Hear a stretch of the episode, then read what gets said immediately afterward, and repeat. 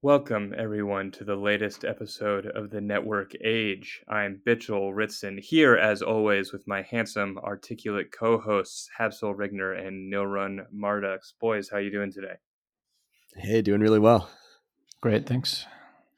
And we're, we're doing especially good because we have an excellent guest for you all today. We are going to be joined by John Dennehy of Mi Primer Bitcoin, My First Bitcoin, which is a nonprofit operating in El Salvador, doing Bitcoin education in schools and throughout the country. And it really is a unique, exciting project. And I think it's going to be a really awesome conversation.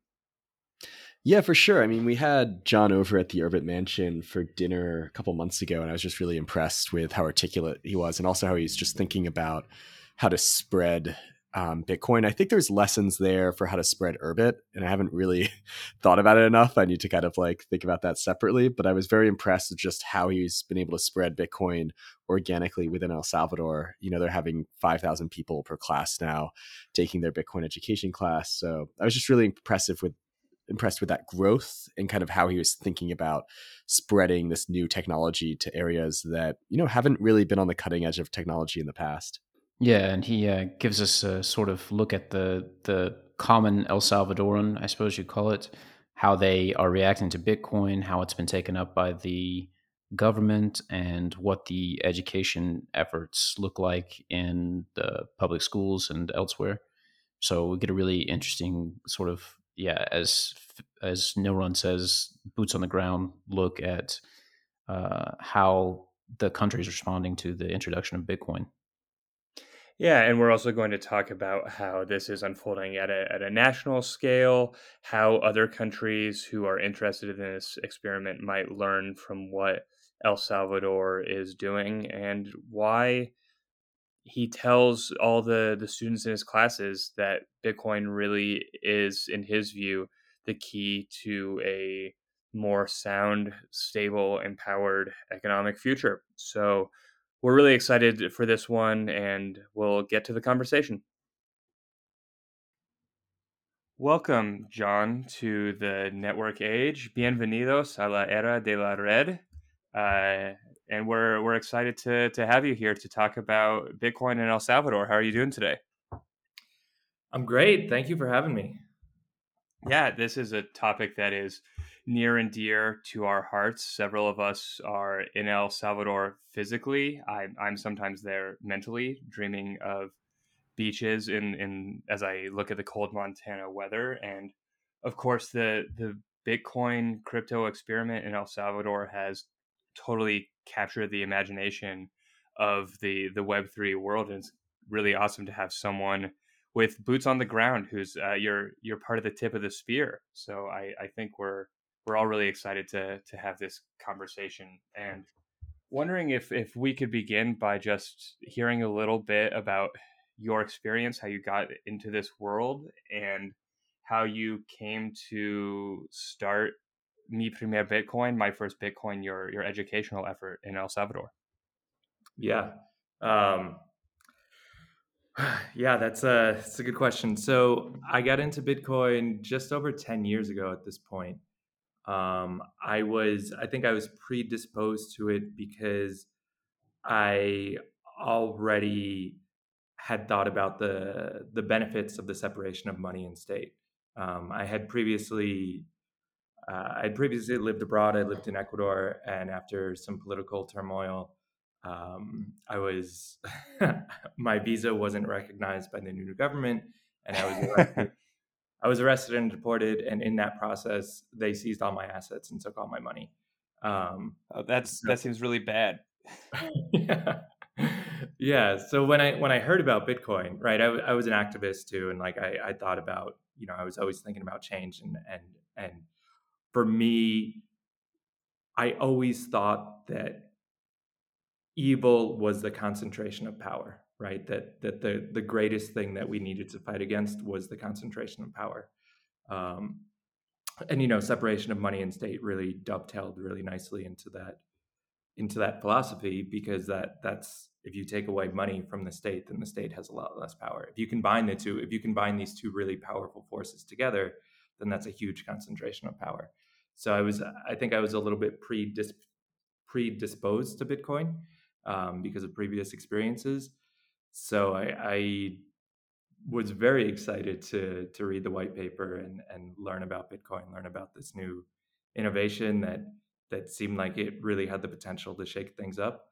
Uh, and then fast forward quite a bit, um, you know, eight years later, during the pandemic, I I'm from New York, so I was in New York when uh, when the pandemic started and all the lockdowns started, and and it was a wild time there. I'm sure it was a wild time everywhere in the world. Eh, but that was a that was a particularly bad place to be at that time. Yes, that was it's it's you know, we're not that far removed from it and I think we forget how crazy things were then, right? Like like I didn't know what was happening. I didn't know what would happen, right? It, like you couldn't go out. You, the the the stories on the news were just there was so much fear then, um, so much I, anxiety. I remember I was I was in Montana and I we had zero cases at there over the summer at first, and I was at a barbecue and I skyped with some friends for like they were doing a Zoom birthday party, and it felt like I had skyped into a war zone. Everyone was like unshaven and like there was no lights anywhere, oh, and there like there was completely hollow look, and it, it was absolutely terrifying. Yeah, yeah yeah, that that tracks. That tracks suddenly, suddenly, Mitchell felt at home though for the first time. Yeah, exactly. yeah. Um, so I had a lot of time during the pandemic to. Well, two things happened. One was it became more obvious than ever to me that the world was the the systems of the world were broken, and that the path that we were on was unsustainable. Simultaneously, I had a lot of, uh, you know, I had a lot of extra time um, to walk around in these post-apocalyptic sort of scenes and ponder the future of the world and and what what solutions could be for that. Uh, and to me, the solution seemed, you know, after some thought, after after like being really sure that the problem was that our path was unsustainable, uh, the solution seemed somewhat obvious that it was Bitcoin, right? Bitcoin was it's not just money, right? Money is is is the first use case. It's an important use case, uh, but but I really see Bitcoin as a new way to interact with power, and that new way to interact with power changes a lot of incentives that we have, which which could very much alter the path that we're on, right? Because I really believe that the path that we're on is not sustainable. We cannot con- continue on it, and I don't see a better way to fork from that path than Bitcoin. Due to this that inherent separation of money and power that you talked about earlier, is that kind of the key principle there? Yeah, so I think the key principle is actually that Bitcoin incentivizes and encourages us to have agency in our own lives and to think for ourselves, to think critically, uh, to use to use those muscles in our brains. Um, so Bitcoin is a mindset. Yes, yes. Yeah, I, I think I think part of the problem of the legacy world is that we defer power and responsibility to others rather than than take ownership over it. And, and that's because that's what we're taught to do. That's what we're told to do, and and we've accepted that, and that's led us astray. Uh, Bitcoin changes the incentive structure. Like if you control your money, then you control your life, right? Like it's not just about money; it echoes to other things as well. You'd certainly learn responsibility the first time you send a thousand dollars to the wrong address. Yeah, yeah, right, right. That's that's actually this is a weird thing to say, but I like that Bitcoin, um, that Bitcoin punishes you, right? Like, uh, because I I think so much of the world that we live in, like we avoid failure, uh, uh, mm-hmm. like the world is built to avoid failure. You have a bank account, right? You have some money in the bank, and you forget your password. You can't access it.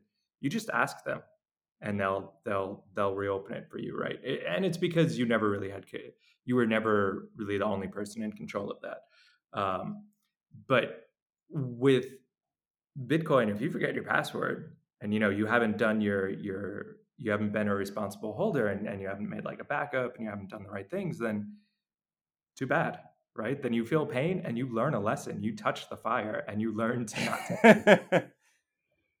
yeah, I mean, I I still surprise myself every time I need to make a payment with my ledger that I I actually I read the entire address that's being sent to like uh, every single time because I just I feel so nervous um, yeah.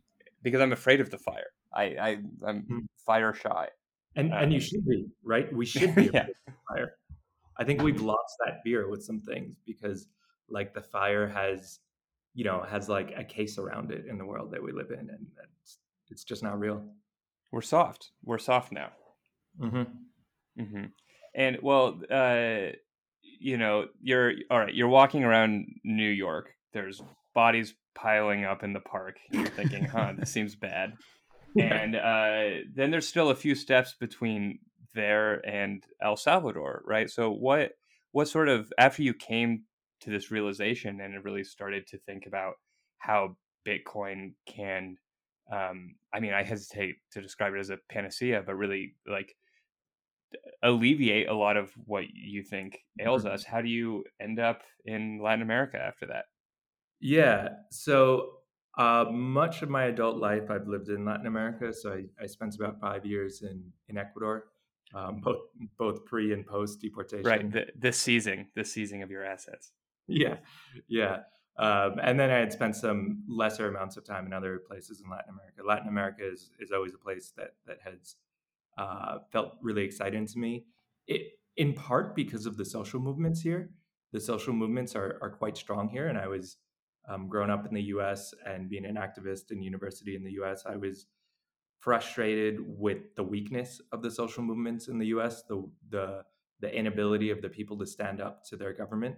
And that is something that I've always admired about Latin America. You know, whatever whatever critiques you may have of, of governments in Latin America, I I really want to champion people's movements here because mm-hmm. they stand up. Like maybe the governments are bad sometimes, but people don't accept it, right? Like they they stand up to that, and that's always attracted me to Latin America. And I've I've also always seen Bitcoin as a social movement as much as anything else.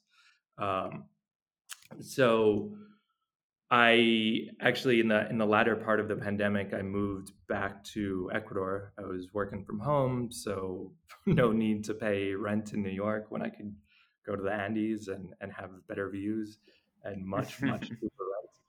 Uh, so I I I you know still with the focus on Bitcoin, I tried to teach friends in in Ecuador about Bitcoin because it seemed uh, another issue that I another potential problem that I saw uh, is that I knew a lot of people in New York, New York and Ecuador being kind of my two touchstones. Um, I knew a lot of people in New York that had Bitcoin, had some exposure to Bitcoin, but none of none of them use it. They all thought of it as an investment. And then in hmm. Ecuador, where they could actually use it, where you know things like censorship resistance are a lot more important, then no one knew anything about it. And I was like, oh, that would be terrible if there's this new world order and with that comes this wealth transfer but it's actually not a wealth transfer it's all the all mm-hmm. the people that had money in the past have money in the future and all the people that didn't in the past don't in the future um, so it's besides bitcoin adoption it needs to it can't just happen in the places that are already at the top of the economic pyramid now geographically, like you know, comparing New York to Ecuador. Um, so I, I tried to teach some people in in Ecuador, and and I gave uh, I gave people some you know a, a, little bit of money to to some sats to go teach their neighbors and teach their friends and coworkers about it. Um, that was the idea. It never really took off. this was also this was difficult because the pandemic was still going on and and uh, vision that I had for this was was to make bit, to make the intangible real. So for me, it was important that things were in person uh, because I think that's one of the one of the things that many people have trouble with Bitcoin is that they can't hold it right, like it's not real, mm. and and to yep. do things in person and to do as many interactive activities to teach people as possible, I, I think really mitigates that but that it just wasn't the right time. you know, uh, there were there were many many people that were not super keen to go meet up with a group of people and learn about something that that uh, you know they weren't already very interested in during the pandemic. Um, so, but then I heard about, but then you know, in, in I think it was June uh, when El Salvador announced that they were going to adopt Bitcoin as legal tender, then it kind of hit me like, wow, so should I move to El Salvador? Like, is this is this thing that I've been trying to do uh, that has not really gotten much traction? Would it work there? Would it work there? Like the context is different. Like people need to learn. Education is going to be one of the one of the more important foundational pieces to to making sure that El Salvador is a success.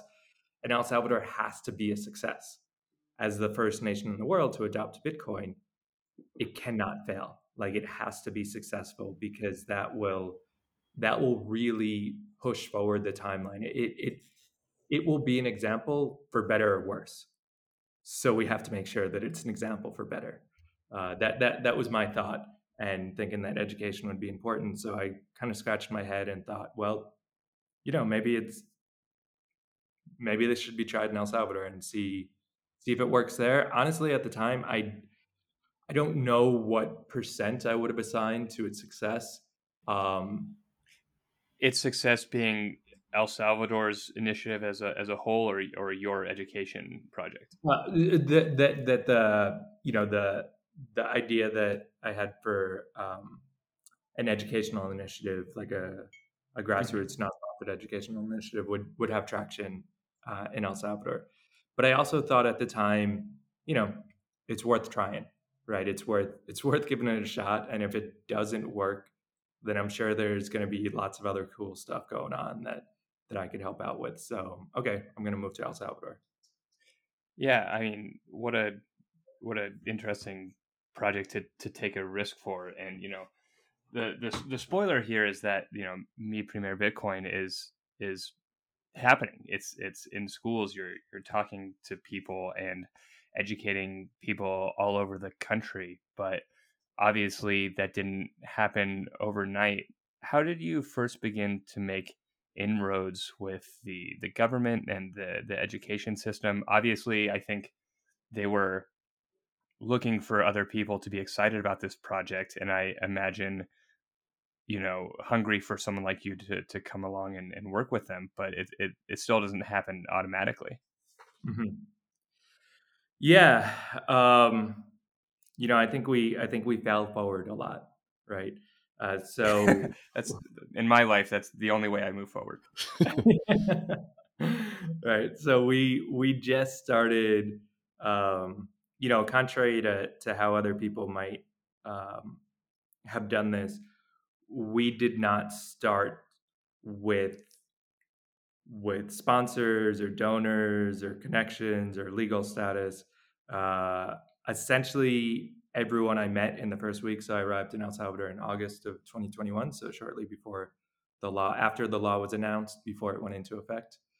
Um, and everyone I met, I spoke with about Bitcoin, and there was a lot of curiosity, which was you know a, a, change from from Ecuador. There wasn't that level of curiosity because it was about to become legal tender. Then people, almost no one knew anything about Bitcoin. Then you know aside from from Bitcoin Beach, which is you know this wonderful project um, that that helped uh, inspire the government to take that leap of faith.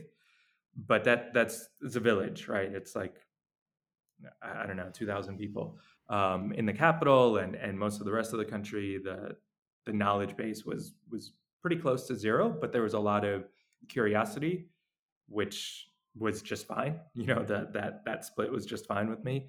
Um, so I spoke with literally every Salvadorian I met about Bitcoin, just asking them their opinion. And the ones that were more interested in it, then we kept in touch. And I was like, hey, I'd like to you know start some sort of educational initiative here um, you could be a student you could be a teacher you know maybe you could be involved and and it was a pretty random mix of people that that that joined the project at first you know it's just somebody that was my Uber driver or somebody who I rented an Airbnb from, you know, just like kind of a random mix of people there. Um, and we just started teaching intro classes, which were very basic, one off, like one and a half hours, just very basics about Bitcoin. Just at uh, cafes, or did you already have a space at that point? No, so we had no space. So the first class, you're on a soapbox on the street talking about Bitcoin like is coming for you, evangelizing. Yeah, yeah, um, not too different. so the first the first class that we had was in a yoga studio that was that the teacher of that first class. So I'm not a teacher. Uh, we think it's important that the teachers are always Salvadorian. We try to make it as local as possible, right? Awesome. So if possible, like from that same neighborhood or city at least. Um, you know, because they connect with the students in a way that that I never could, that that somebody in my position never could. Uh, they they just have a different understanding of the of the context. So the first class was taught by a young man named Victor, and his sister was a yoga instructor, and so she had access to this yoga studio. Um, and there was a slot between between sessions there, so they let us use that space. We brought in some chairs, and uh, and our first class was was between yoga classes. Could you do some free yoga afterwards? Like, were they taking attendance, bundle some services? No, no, we never really. I I wish we made like a. We should make a stronger connection with with the yoga, right? Go back into mm-hmm. uh, make some connection there. Um, but but yeah, so we didn't we didn't have any spaces. We we grew uh, you know, at the time it seemed like we were growing fast. Now, when I look back, then it seems like we were growing slow. Uh, it's all perspective. Um, and we, so we we didn't ask permission. We didn't uh, talk to the government. We didn't do any of those things for for quite a while. Um, so we got on the government's radar. There was a school, uh, a suburb of San Salvador, that was interested in Bitcoin education, and that led to the Bitcoin diploma. So this is early 2022. Mm. Uh, so the Bitcoin diploma is a 10 week or 10 session Bitcoin class that that we developed. It's a 10 week curriculum, and we taught it at that school, right? So the the eldest students at that school uh, all took this class um, this inaugural class there. And what are the general topics in that 10 weeks? Yeah. Um, let me grab let me grab a book here and uh, yes, and again yes. it seems like I'm just telling you all the things I don't do. But um, curriculum is like I, I'm not involved in the curriculum development. We have a really fantastic team that does that. Uh, so what what the for both the intro class and the Bitcoin diploma, they're effectively the same thing. One is just longer, one goes a lot deeper. Uh, hmm. But they all begin with the system that we live in today. So in the in the Bitcoin diploma, we don't talk about Bitcoin until week four. So the first hmm. three weeks are about the monetary system that we live in today. So that includes things like the history, the evolution of money, uh, what fiat money is, why money is centralized, what are drawbacks to centralization of money. Like we don't talk about Bitcoin at all. It's just what is the system that we have currently and what's wrong with it, what's broken. So we try to we try to focus on the problem first, and then from week four onward, then we talk about Bitcoin, which is the solution. Uh, so we talk about a little bit of everything. So there's just an intro week. There's about how to self custody and how to buy and sell and move your Bitcoin. Uh, and and a lot of this is interactive, right? As much as possible, we we make we demonstrate what Bitcoin is with interactive activities. We talk about Lightning. We make transactions on Lightning. We talk about mining. Um, we talk about you know volatility and price discovery and all that. But we end the the course, the Bitcoin diploma here in El Salvador, with where Bitcoin is today and where we think it's going to go in the future and it's it's a little bit contextual Uh, it's a little bit specific for El Salvador there, um, like how Bitcoin could change the future of El Salvador, how it could change them, like how their future is going to look different from from you know the world that their parents grew up in because of Bitcoin, and and then we we give them a, a little bit of a of an exam uh, the after the final week, and then we uh, we have a whole ceremony. You know, we call them up we call their name up and give them a diploma and take their photo. We give out a prize to to some of the top students, and and it's it's like a whole big ceremony, which is really really wonderful because we we're usually able to get some some people, some international Bitcoiners to attend and help us help us verify their knowledge, and that really emphasizes that this is international and that what's happening is important, that they are an example, that people are watching what's happening here and it, it's really powerful at every graduation that we've had and we've had i don't know maybe 10 so far um, at least one of the students has has cried you know just like overwhelmed with with the you know tears of joy right? Not yeah. overwhelmed with with like wow you know i'm part of something. I'm part of something like you know the future the future just seems really bright to the students that get it. And and it's really wonderful to see. And what age you, are the the students you're working with? Mitchell, I raised my hand. So I missed you. I missed your hand raise. I I disregarded you. That was the question I was going to ask, which was which was we we never we never discussed. We you, you talked about the first uh, the first class that you did, which was in this interested neighborhood. But what's the uh, typical demographics of those students? Are these all public schools? Yes. So these are the first one was a public school. We've expanded quite a bit since then. So the age range when we work in the public schools is it tends to be the the students that are either in their final year or their second to final year. So 16, 17, 18 is is about what most students are. Uh, we've expanded quite a bit. So now I'm just talking about the Bitcoin diploma we've expanded quite a bit and we actually teach it we teach we, we have a house now that we use as an office and also a school so we teach it out of there and that's open to the public so there's a quite a diverse age range there we also have a very good relationship with the government in Usulután, which is the in the eastern part of the country. It's actually the largest department of the country. And because of that great relationship, we've taught all of the municipalities so there's 23 different municipalities. Uh, so we've taught all of the mayors in that department and all of the mayor's staff, and now wow. and, and many of them have invited us to to continue teaching out of out of their offices. Uh, so they they actually call the community like, hey, if you want to learn about Bitcoin, these guys are here, and, and we teach a lot of classes to to students out of may, mayoral offices in the eastern part of the country, and that's that's a wide range rate age range. Sorry about that. It's a wide age range.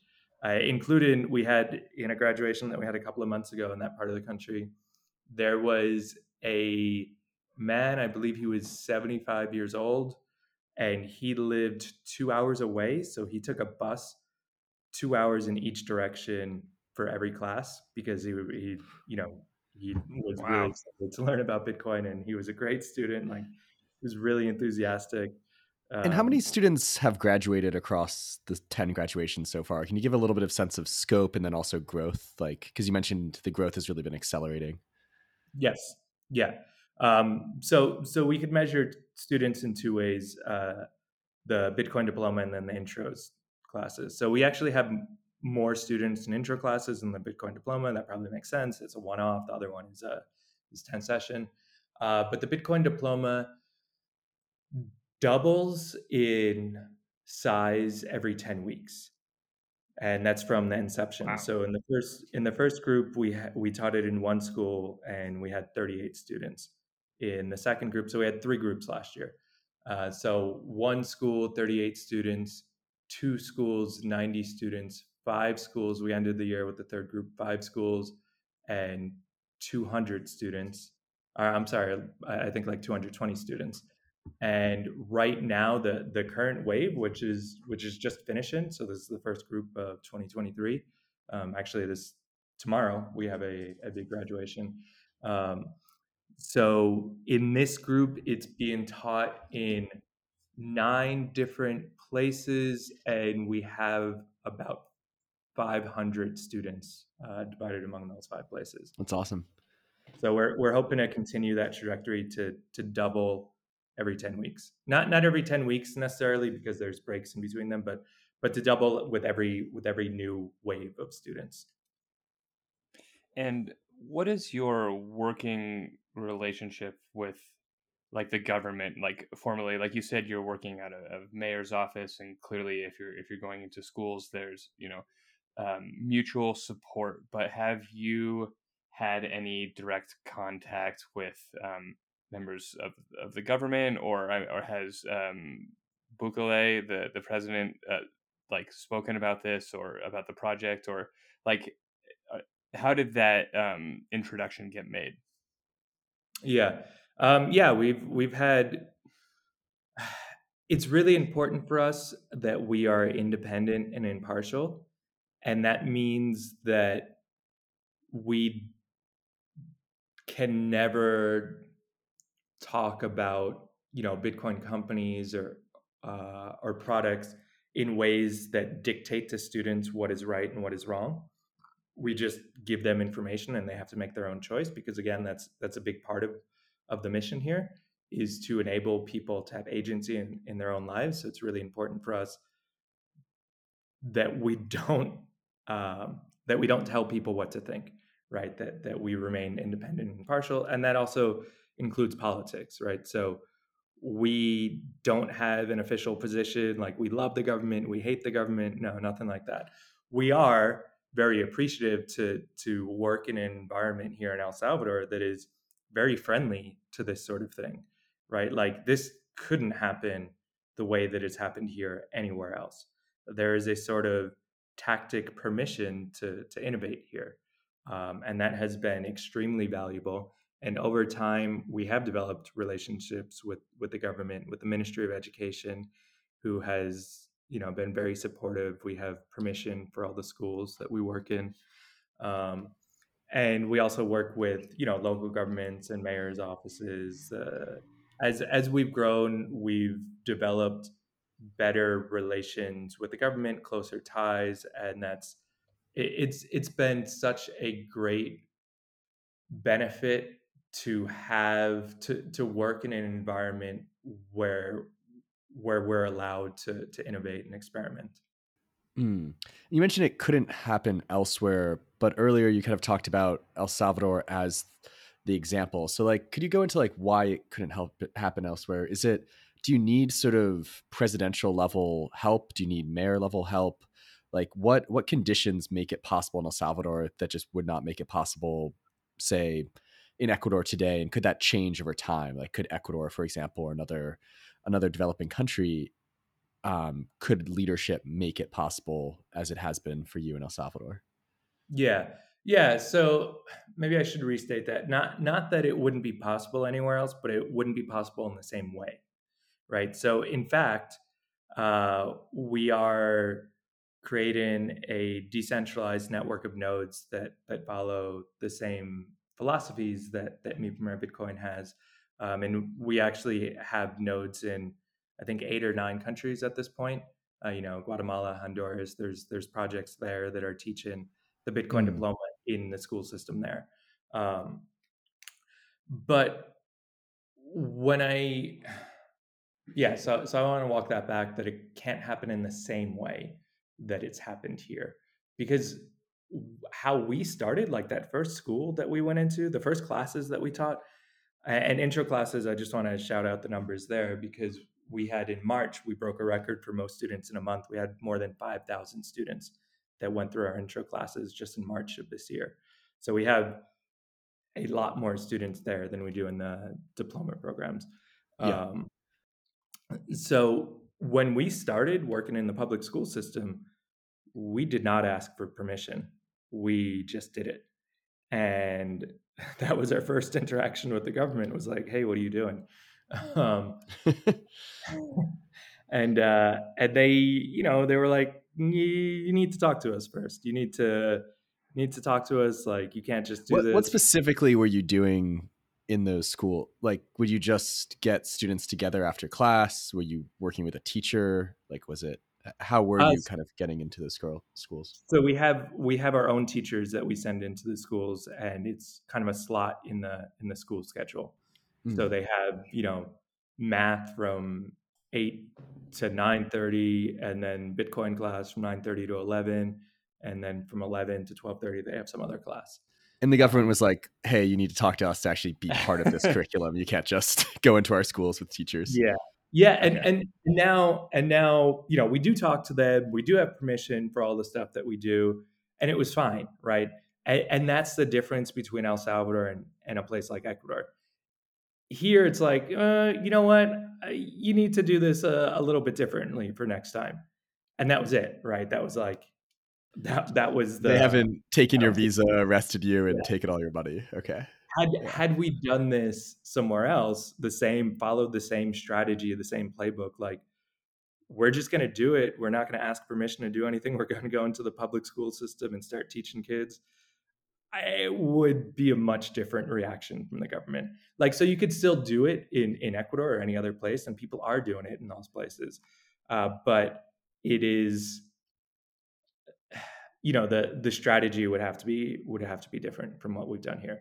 We are very aggressive. We really push the envelope here and you wouldn't be able to do that in other places. You could you could still teach bitcoin education. People are p- teaching bitcoin education. People are teaching with our materials in other places but it's you know just the tactics have to be a little bit different. You can't be as aggressive as we are. Mm, yep yep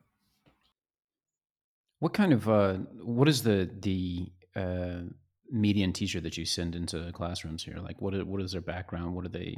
I mean, are they actually like certified teachers or um, people who go through your training program? I assume.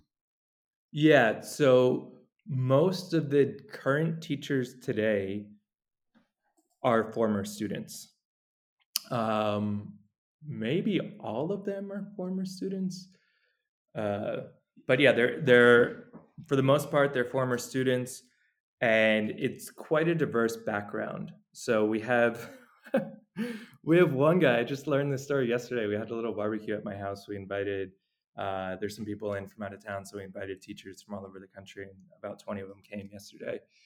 And I was talking with this one guy. His name is Luis. He's he's in Usulután. He's in the eastern part of the country, and he's a minister and he was actually anti Bitcoin.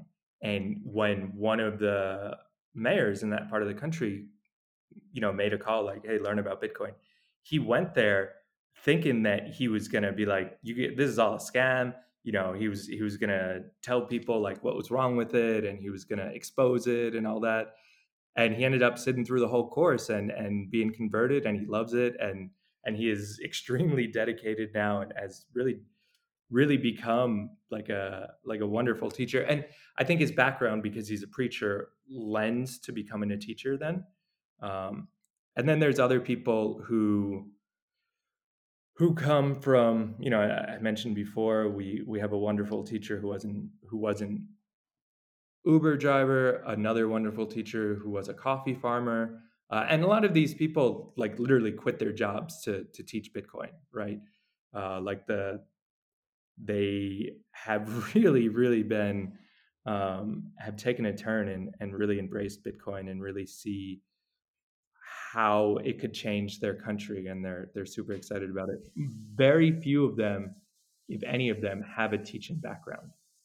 They're the the common denominator because their professional backgrounds before this are, are quite diverse as well uh, the common denominator is there are people who are extremely passionate about what Bitcoin could do for El Salvador. And I'm wondering, you know, you, you talk about how passionate they are about the future for El Salvador, what Bitcoin can do. And you said that that is sort of how your your curriculum ends by discussing what their future and the future of their country could look like with Bitcoin. So I'm wondering, what do you tell them that this future could look like? What are you telling your students that gets them so excited, and, and what do you think that Bitcoin is actually going to offer on a tangible level for for people?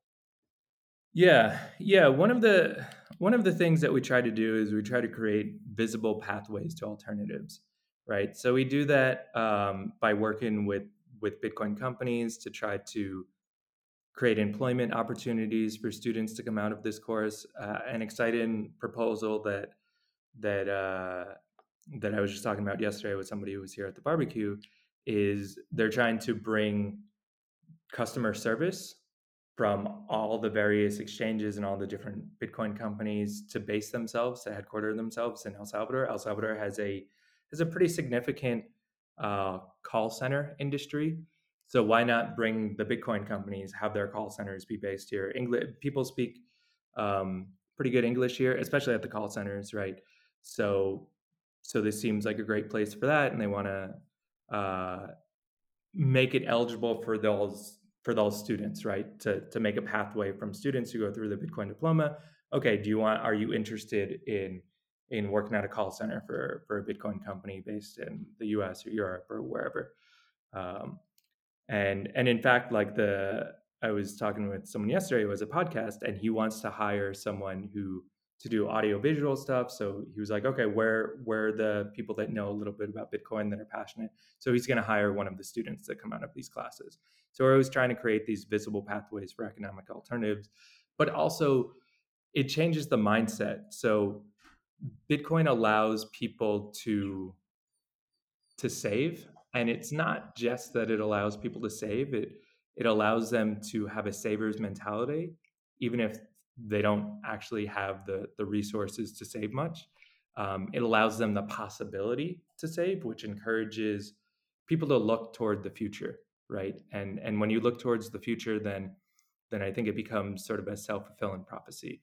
Because if you think the future is going to be better than the present, then you want to build something. And, and is that build, due to price appreciation to a large extent? Is that due to price appreciation, where, for example, you know, students buy into Bitcoin will grow, right? And so if they can buy now, they're buying at like a good optimal price, um, or just getting in early, right? And then they'll kind of rising tide brings up their ship along with everyone else. Is that the idea? Um, I mean, I think I think that's a byproduct of it. We try not to focus too much on on price appreciation uh, and more on, you know, this is something that but we do talk about bitcoin as something for the long term right this is this is not something that like hey buy bitcoin and sell it next week if it goes up like buy bitcoin and and hold on yeah. to it for a long time uh, and and it and i think there's a mental shift there when people start to think more into the future uh, then then that changes other things that they do in their lives too Mm, that makes sense. And how have you noticed the sentiment within the country changing? Like, obviously, the number of students is going up. Has has that changed over time? Like demographically, is it is it younger people now who are more interested, or is it still kind of the same trend? Do you still find the same general interest in Bitcoin now that it's been it's in legal tender what for about over a year and a half now? Maybe I'm wrong yeah. on that, but I think about a year and a half. Yep. Yeah. Um, so one thing that I've noticed is Bitcoin has become less political with time. So in the in the very beginning, then it was very much associated with the president. So if people didn't like the president, they automatically didn't like Bitcoin, right? Not not because they had learned anything about Bitcoin, knew anything about Bitcoin. Yeah. It's like, hey, Bukele likes it. I don't like Bukele, so I hate Bitcoin, right? And that that has really gone away. Uh, I think people much more judge Bitcoin on its own merits now rather than than who they associate it with. There were a lot of misconceptions in the in the early days here about the relationship of the Salvadorian government and Bitcoin itself, and that has mostly gone away, which which is really wonderful because that means that you know the, the government is extremely popular here. The president is extremely popular here, but it's still nice to to get those those few people that that are not supportive of the government to have them come to the class as well, to have them be interested and curious about learning. So, you know, we we slightly expanded the the base there because now, um, you know, a lot of those misconceptions have gone away. Yeah, and could the government let's say the government changes in the future, probably not in five years because Bukele has incredibly high approval ratings and looks like he'll win re-election. But let's say five years from now, how do you make it so these gains can't be reversed, right? Because if maybe schools start cutting access, maybe the government says, "Hey, you're not on the official curriculum." How how do you kind of look towards the future and make sure that these gains and inroads you're making now can't be reversed in like five to ten years if administrations change? Mm-hmm. Yeah, I think I think one of the jobs that we had is to build a solid foundation so it doesn't matter who the president is right i, I think relying on on uh, on a single person is is problematic right relying on the goodwill of, of a single person is mm-hmm. problematic mm-hmm. so what we have now is we have a window we have a window to accomplish a bunch of things and and after that maybe the window never closes right but it might close in five years and if it does close in five years then that's that's our deadline for making sure that there is a a foundation and a base of people and a base of knowledge so that whoever the leader is, whoever whoever is calling the shots, can't dictate to people what to do with their money, right? Because that's the power of Bitcoin. Once once you have Bitcoin and once you understand Bitcoin, it doesn't matter whether someone says you could use it or not, right? That's mm. uh, that's that's kind of the whole point of it. Uh, so we have a window to build that base right now. So we've painted kind of like a, a rosy picture so far, more or less. But uh, I want to talk about um, a couple of things. Um, one, uh, how is this? How is a uh, Bitcoin perceived among, let's say, um, the people least able to access it? Uh, because there's, I, I think we talked about this yesterday and and said that there were that there are access problems um, so like you know Chivo ATMs or whatever. Mm-hmm. Um, and that's certainly uh, well, I don't know. Maybe you can speak to this more, but um, I don't know how well uh, or how good the access is outside of say San Salvador and the larger cities. Um, so so yeah, let's start. Let's start there. Like, what, what's the um, access situation for people who are not in the large cities?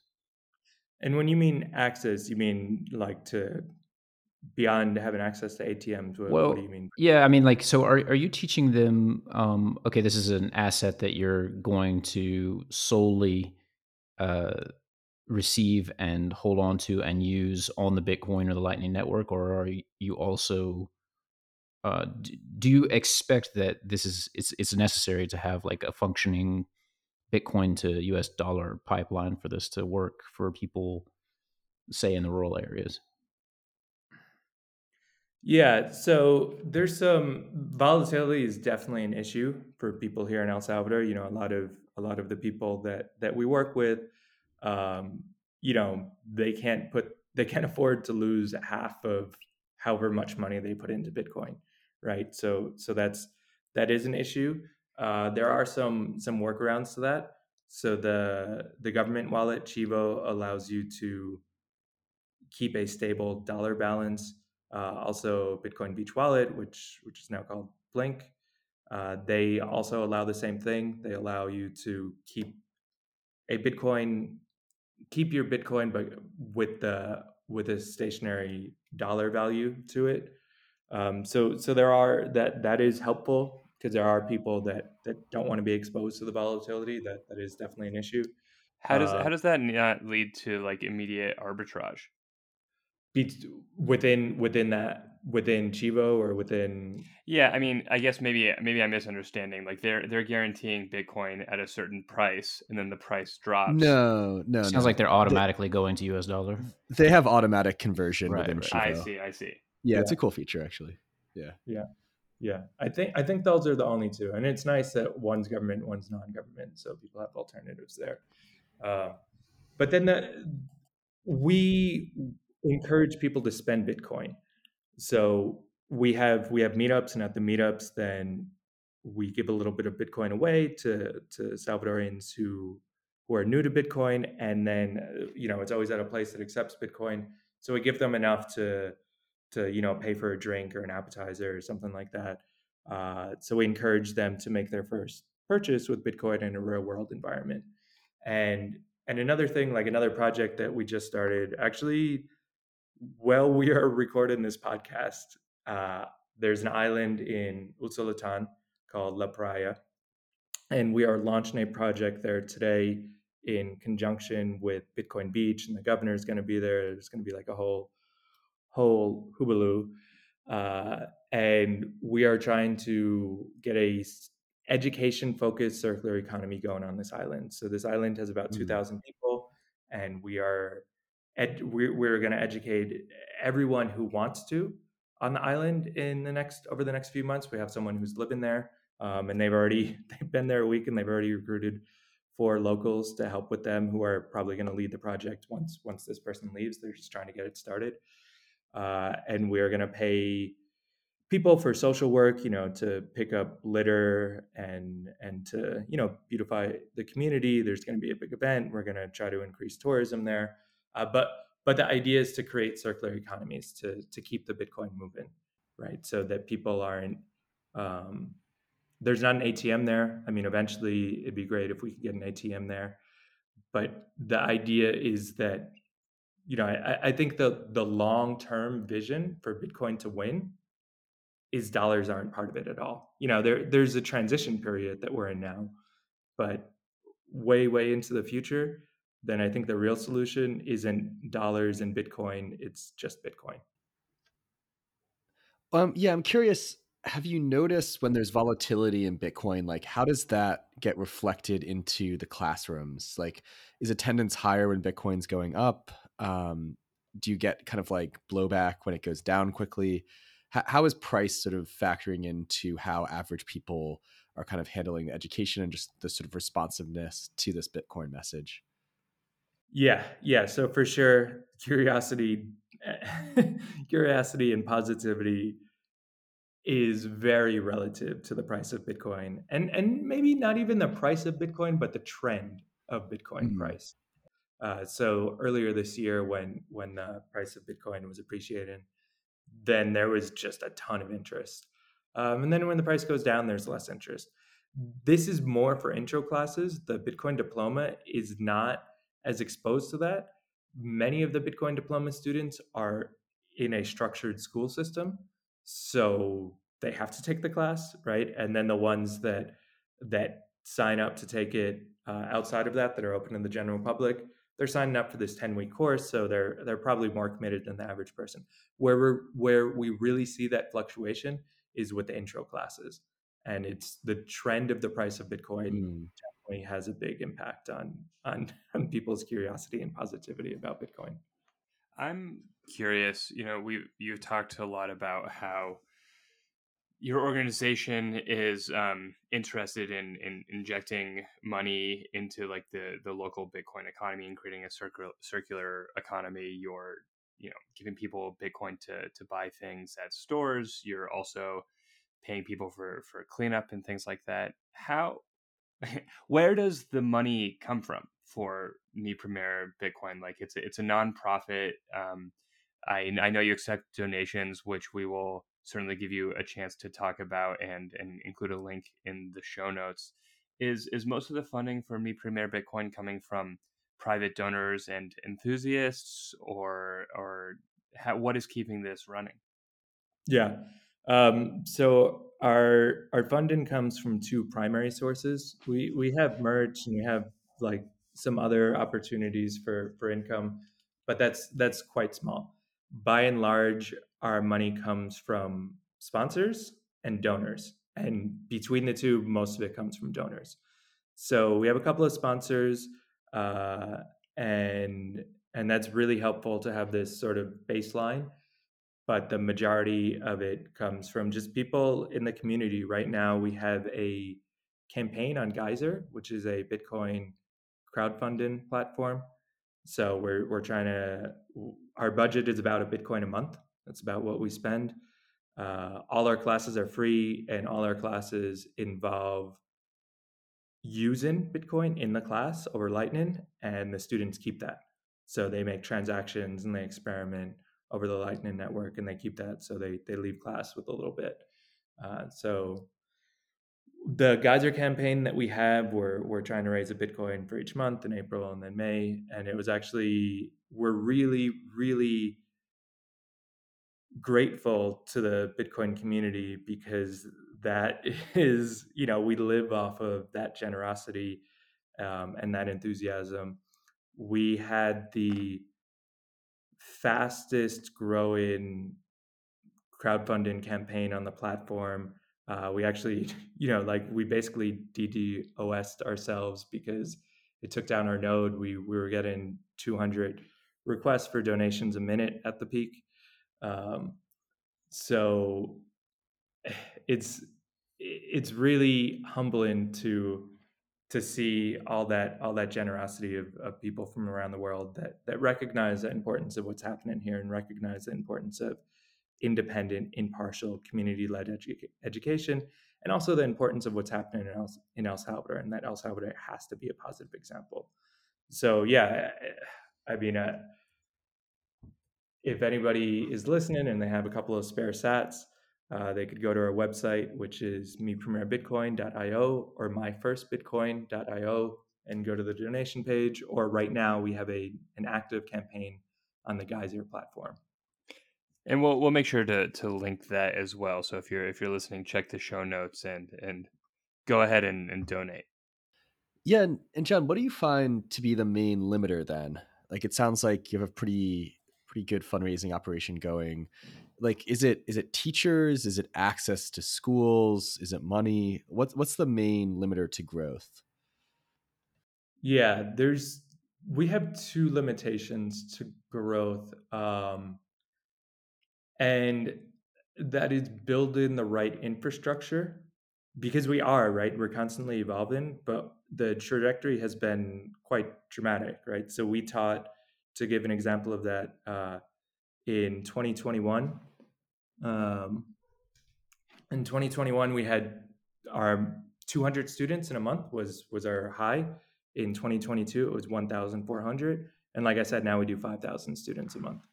Uh, so so just to keep up with that growth, we were always changing the infrastructure and trying to get the best people in to do that.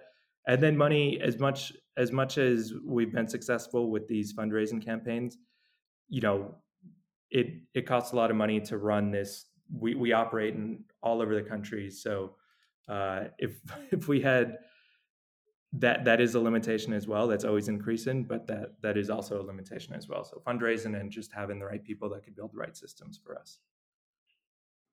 So you have talked about the importance of the el salvador bitcoin ex- experiment. You said it must succeed. Um, is it succeeding? Do you think that what is happening in el salvador is paving the way for uh, other countries to try similar experiments and what do you think that other countries interested in this model can learn from what has worked and what hasn't in El Salvador? Yes, uh, great question. So, yes, I think it is succeeding.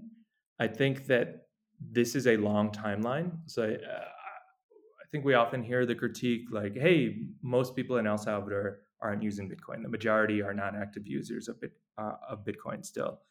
And that's fine. Like I said, it was zero. A year and a half ago here in San Salvador, it was basically zero. So I don't think absolute numbers are the most important thing. I think the most important thing is the trend, and the trend is absolutely heading in the right direction.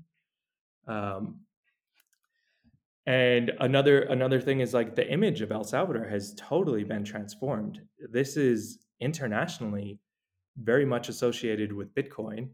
And that has led to such a boom in tourism because the previous association was with gangs, right? So El Salvador has successfully and very quickly transformed their image from a paradise for gangs to a paradise for financial freedom, which is a mind blowing like PR coup. Uh, so that so I, I think there are other countries that are looking at this and and are saying like, you know, I'm gonna wait and see a little bit more. But if it keeps going like this, then maybe this is something to consider. El Salvador is a bit unique too because it had such a strong and, and popular leader to, to be able to do this without much popular support uh, from you know grassroots support coming up. I think the next one will be different in that there will need to be a lot more bottom up to go with the top down. And I think something that they could change is that they could improve upon an area for improvement is actually education, right? So El Salvador did this very quickly. There was 90 days from announcement to implementation, which is very short. so there wasn't there wasn't much time to to set anything up. I think the next country should put a lot of advanced focus on education, like before it becomes legal tender or before it becomes widely adopted to have this foundational base of knowledge, which is something that that in El Salvador we're kind of catching up to. Uh, I think the next the next place would would benefit from being ahead of that rather than trying to catch up to it. Mm. And how have you noticed it from kind of the foreigner expat perspective? You know, initially, I think a decent number of foreigners were visiting El Salvador, at least around kind of major conferences. Um, how, how has that continued? Like, have you noticed an uptick or is it stagnated in terms of foreigners, maybe big names in Bitcoin coming into the country and spending time there? Uh, the the people that I am most exposed to aren't necessarily the people who are here on short visits. I have more exposure with with foreigners that are moving here, and that is trending up. I think there was some reluctance at first, uh, you know, like hey, let's see how things play out, and things have have actually played out really well. This was, you know, in terms of safety, the country is is again, it's really transitioned quite quickly from a place associated with gangs to a place that doesn't have a gang problem at all like it is extremely safe here. I feel safer here than I do in New York, actually.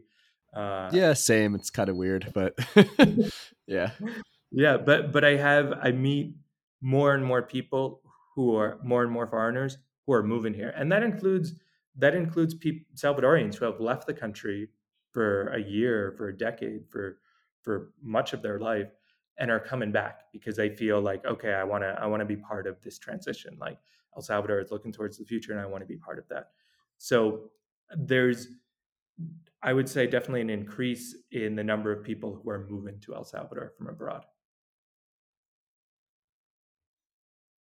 Do Do you think that the um, economic future of El Salvador is specifically to the price of Bitcoin, or is the the attention that it's attracting and the investment that's attracting enough to offset some of the volatility? I mean, I remember the um, the price crumbled like almost immediately after um, the Bitcoin was implemented as, as legal tender, and a lot of Western news sources sort of had a field day. You know, there's a lot of New York Times coverage like, haha, bad choice over there, and um, it seemed as if maybe the the price would sink some of this initiative, and instead, Bukele doubled down, bought more Bitcoin when the price is low. So, does does that sort of volatility matter to the success of this strategy, or is it really all just about creating an environment where ingenuity and enthusiasm for this technology is is developed? Yeah, I I don't think the volatility matters as much as people think. Uh, you know, for the individual person, there's ways to mitigate it that we mentioned earlier, and then on the for the government level, um, the volatility. If the volatility only trends down, then yeah, that would be bad. but that would mean that that uh, that would be bad for a number of other reasons too, not just here in El Salvador. Um, but you know, volatility, this this up down sort of thing I don't think that matters as much. I think it's really important that El Salvador is trying to and being successful at attracting human capital here, right? So so the amount of money that the government is spending on Bitcoin is actually not that much for a government, right? It's a ton for an individual, right? But but for a government it's it's a relatively small percentage and they are attracting some some really great human capital you know those people that i mentioned that are moving here among them are are are people who are going to build the next generation of apps and services and businesses and and all these other things that are going to help push El Salvador forward. So I think I think the genius of the strategy of Bitcoin in El Salvador isn't necessarily with Bitcoin, it's with humans and how it affects the humans here and and the humans that want to come here. Mm. Yeah, it's a really interesting point. I think sometimes people miss how important attracting like good human capital I, I, don't even like the term human capital but just smart people with energy into your country is for development i mean argentina did that for a long time and it had a space program it had nuclear power um, it, it just seems like it's interesting because yeah i think we kind of underestimate that i think that's an interesting take like just how do you pull in smart people mm-hmm. yeah that's really hard to do and el salvador has done a fantastic job at pulling in good people. Do you think there's anything missing to further scale that? Is there any feedback you get from the people who are moving and they're like, oh, if there was only this, I'd move? You mentioned the people who are, you know, waiting before they're on the sidelines and apparently, you know, maybe security, maybe maybe Bitcoin, maybe something those aspects reversed it. But are, are there still factors that you see kind of preventing smart, energetic people from moving in? Um, yes, there are, but all of this is a process, right? So, so I think everything is moving in the right direction, but a couple of things that are that are different here that people from abroad might might not like, uh, like the shipping infrastructure is not very good. You can't just go online and and order anything and get it delivered to your house. Um, so there there are some conveniences like that which aren't up to speed here that they would be in other places that people are coming from. But again, that's the people that are coming here. Someone coming here, someone who's probably already here, is probably already working on a solution and building something for that because El Salvador is attracting the right people who are innovators who see a problem and, and look for a solution. So I, I, I think whatever problems are here are, are I think things are trending in the right direction. Um, I'm curious. Uh, you know, we've talked so much about all the um, the, the successes and, and some of the challenges this is facing on a national level.